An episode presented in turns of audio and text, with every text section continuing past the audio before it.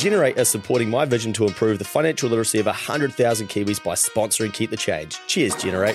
Head to generatekiwisaver.co.nz forward slash change to find out more. Getting in the KiwiSaver fund that suits you and your situation is key to making sure you're maximizing your investment. Generate are an award winning KiwiSaver provider with a track record of long term performance, and they can help you do exactly this.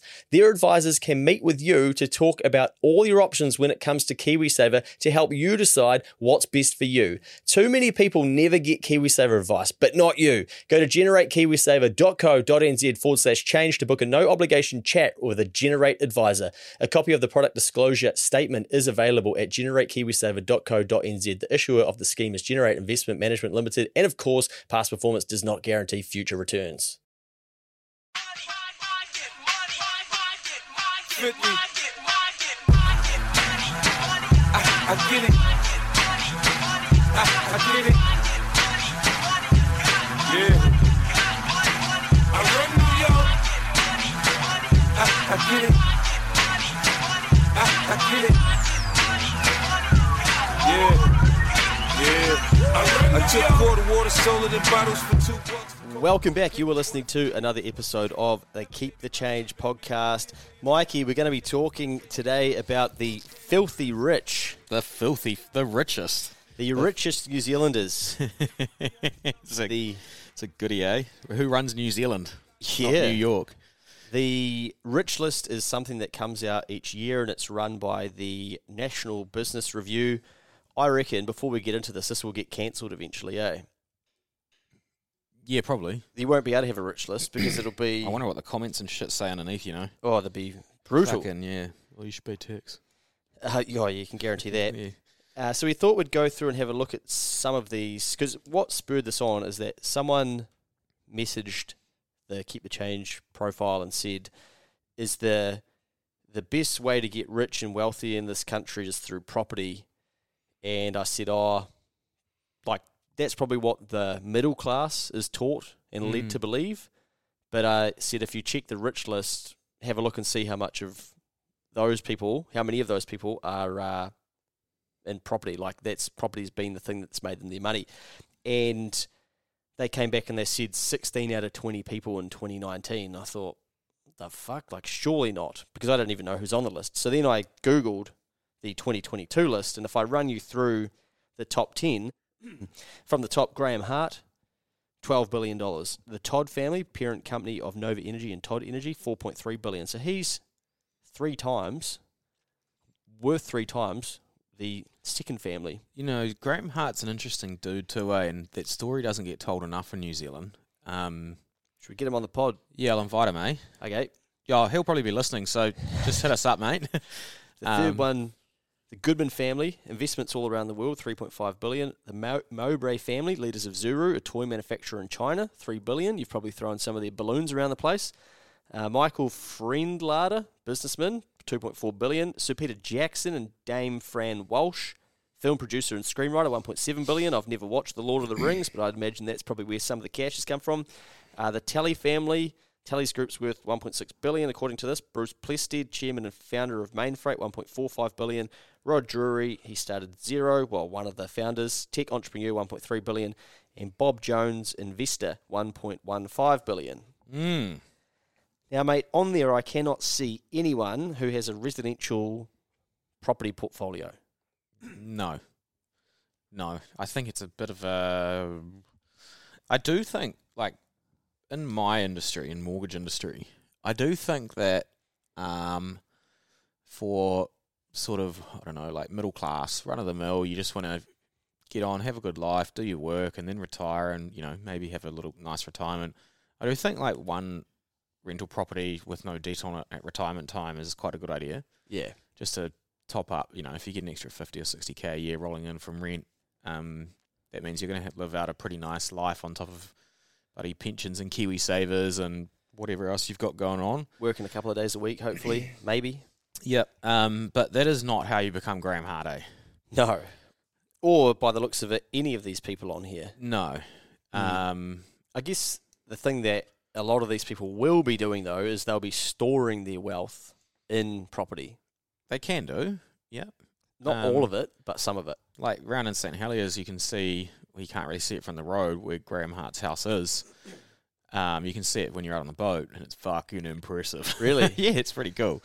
Um, so yeah, I mean, but it, I mean, I guess it is a store of wealth for them, but I mean, it's uh, they've taken a lot of risk and a lot of a lot of uh, time and effort to get their the value of their um, businesses and assets and things up to that value, and then it, your mindset would change probably. Like Mm. if you've got twelve billion dollars worth of net worth, you're probably uh, into a bit less risk and more of a protective mindset to try and maintain the wealth for as long as possible, rather than rolling the dice. And I think, but all of these people would have rolled the dice Yeah. hard, and it wasn't on buying a rental.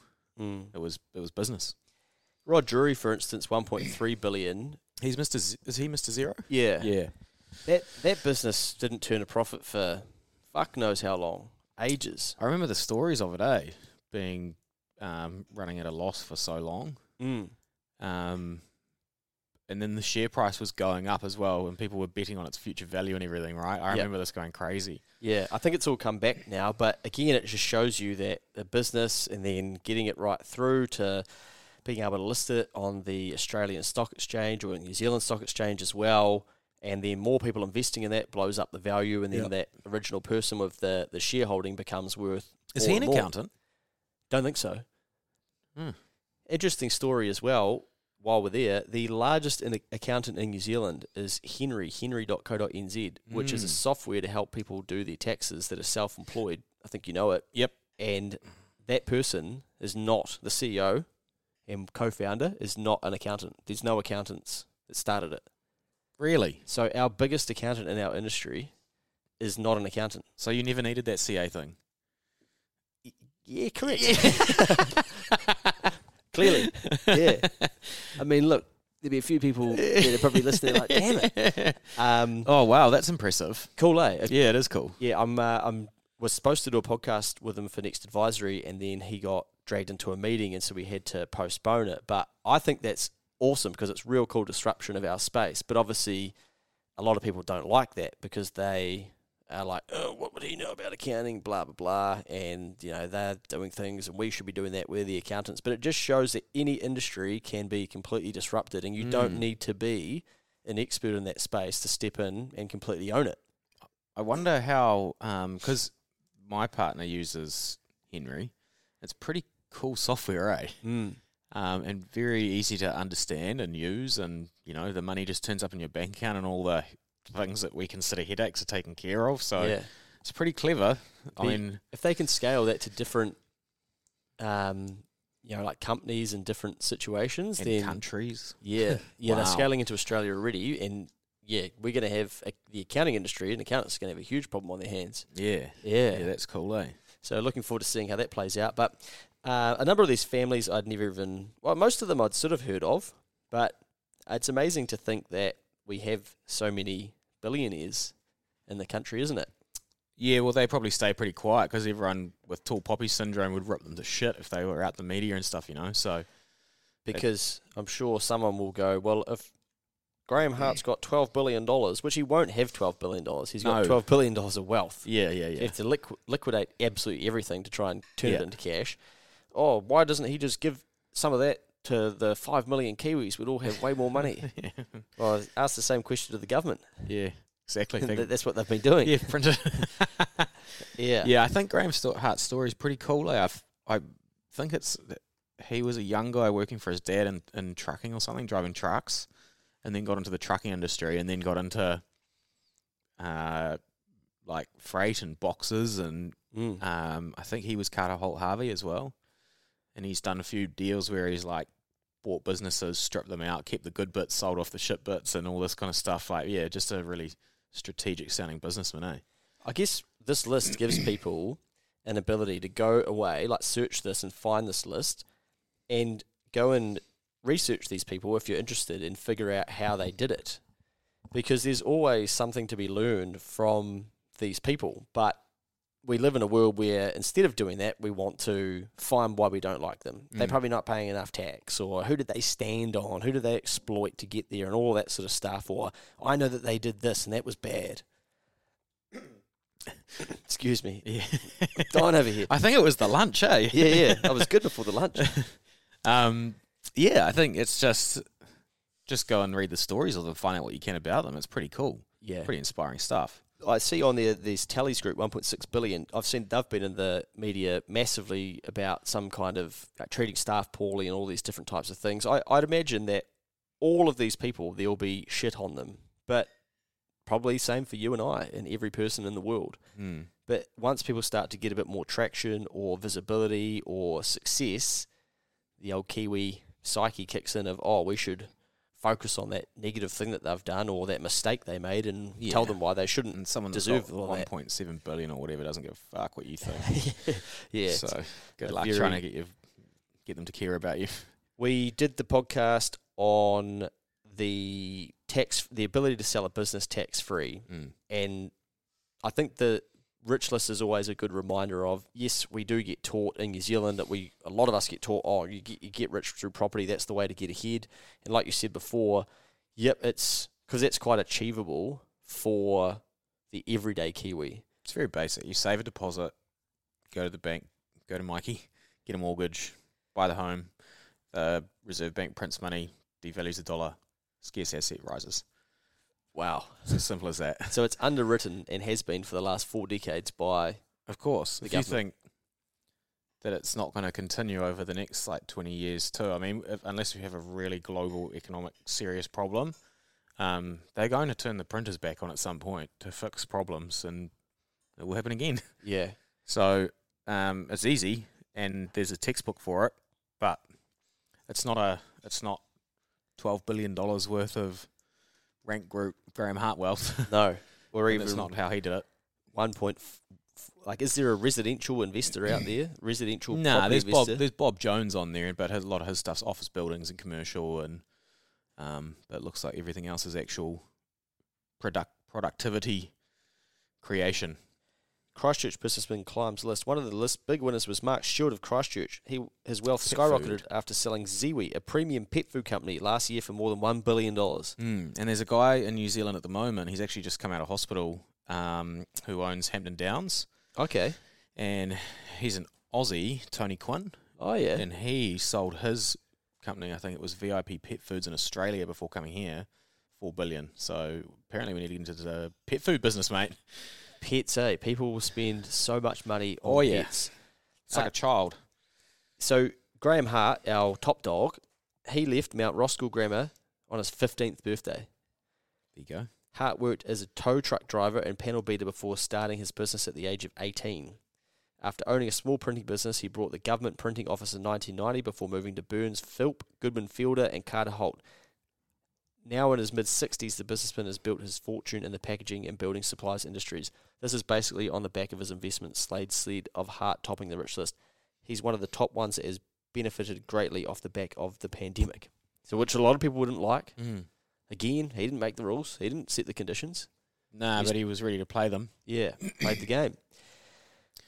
Yeah, I think the uh, the thing about you know, like we hear the Green Party talking about I see Chloe on that on that hard about um, you know the the K shaped thing that happened during COVID, you know, and the wealth that was generated and and made. Um, I, I reckon people that got wealthy out of the pandemic, apart from like big pharma and stuff. I think people that like owned assets, for example, they would prefer if they could go back and not have the pandemic. I'd rather have that two years life back. Yeah, Like it's not their fault. It wasn't. It was Adrian who printed the started the the go button on the printer, mate, and lowered rates and stuff, and, and the government that gave the handouts. So, yeah, I don't know about just blaming the wealthy on that. eh? It doesn't make sense in my head. I saw a really cool saying the other day, and I think it was from Alex Hormozi. It was when I was 21, I wanted to be a millionaire, and when I was a millionaire, I wanted to be 21 again. Yeah, there you go. Like you'd give time back for it, eh? Yeah, and I think uh, Warren Buffett always talks about that, right? Yeah, yeah, Yeah. So Another article here. So there's a, I guess the other thing to think about: South Island property developers, not residential property owners. Not they've got 10 rental properties. South Island property developers Chris and Michaela Meehan and Hawke's Bay farmers Mark and Paul Apatu um, among New Zealand's uh, new, new names added to the wealth list this year. Uh, the Meehans rose to prominence last year with the public listing, so they've listed their company on the stock exchange of Winton Land, named after the Southland town where Chris grew up. The company raised 350 million in an IPO in December and aims to create about 5 billion dollars worth of new developments including an expansion of high-end retirement villages. Again, it's an example of someone going, okay, if everyone believes that the way to get wealthy in New Zealand is property and we all believe there's a housing shortage, what shall I do? Oh, I'll try and solve the problem and raise a whole heap of money to do it. Mm. Not, oh, well, I'll, why don't I just buy 10 rentals? Then I'll end Yeah, up with yeah, a rich yeah. list. Like, no, you've got to solve problems to then gather wealth by adding value. What else have we got on here? Um, the Apatus enter the list with $120 million thanks to their farm, which produces vegetables from a 2,500 hectare block of land in Hawke's Bay. The business was started by their father Ken in the 1960s. Bit of intergenerational Wow, stuff cool. going on there. The COVID pandemic has had mixed consequences for the country's wealthy elite. NBR said while values have generic, are generally increased largely due to rising property prices, shock, uh, and greater demand for key products and services, the disruption from COVID has not been kind to all. One winner was Christchurch businessman Mark Stewart, who's uh, that's the pet food one. However, Jim and Rosemary Delegat have slipped down the list after global supply chain issues dragged on winemaker performance. Mm. Oh. Disappearing from the list entirely is George Fistonich with the receivership of Villa Maria, the household wine label he founded. So it's not all, um, you know, sunshine and Wow, rainbows. from yeah, going on the rich list to receivership. yeah, that's uh, scary, isn't it? Mm. Uh, I guess the the key, as always, mate, is to try and learn from these people. Yeah, I think um, to do this stuff, you have to be in like a pretty high risk mindset too. And these guys are rare because they pulled it off and achieved it. Mm. Yeah, if it was easy, there'd be way more people on that list. Yes. and yeah, there'd be more people doing it. And of course, these people, like you say, have to take risk, but along the way as well, they hire people, they give people jobs, Yep. they add value to the economy, they inspire people, they then go and spend their wealth, they do things with the money. So don't just focus on, oh, you know, because what will eventually happen, I reckon, is it'll be like, this is disgusting. Why are we celebrating these people? That's the path we're probably going down. And I don't know if this is a celebration, it's just someone's theory of how much these people are worth and trying to keep a list because people naturally will be interested in this each year. I also do wonder how they get these numbers. Oh, like imagine. Surely some of it's yarns, eh? Yeah, like who are they just calling up Graham? Hey mate, what's your net worth at the moment? Just, yeah. just check your keep keep the change spreadsheet, please. yeah, what do you got down there, mate? And have you got any crypto? uh, by the time by the time that this article goes to print, it might be inaccurate.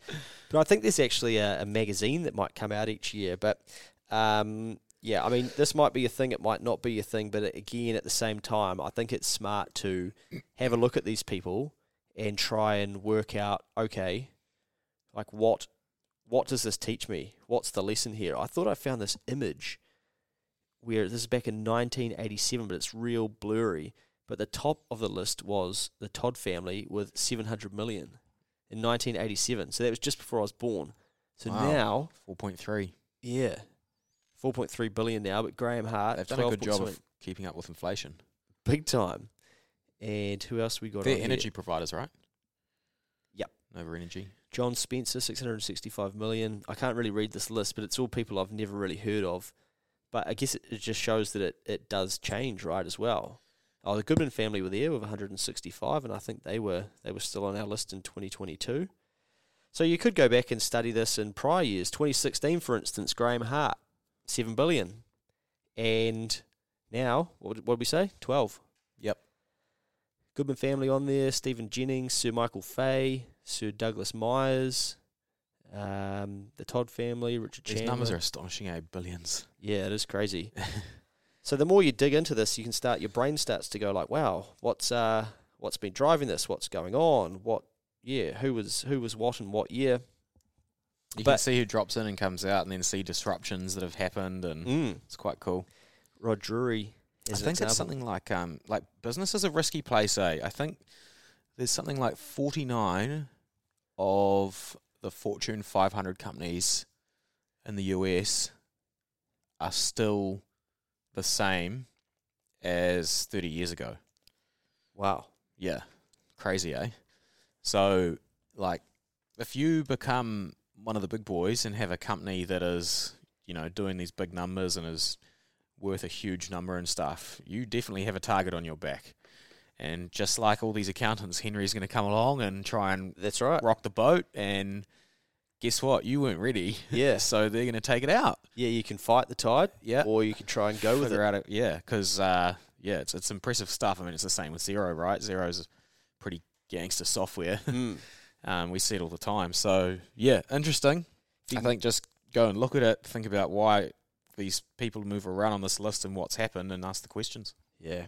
There we go. Our deep dive, very quick deep dive into the rich list. As always, keep an open mind and see what you can learn from these people. Have a think about what value they're providing, what solution they've created, and maybe even go and dig deeper into their lives. Is there anything, if that's your thing, you know, you might be inspired by what they've done and their journey that they've had. But uh, a good list of people to be learning from if you've got an open mind in this area. I. I,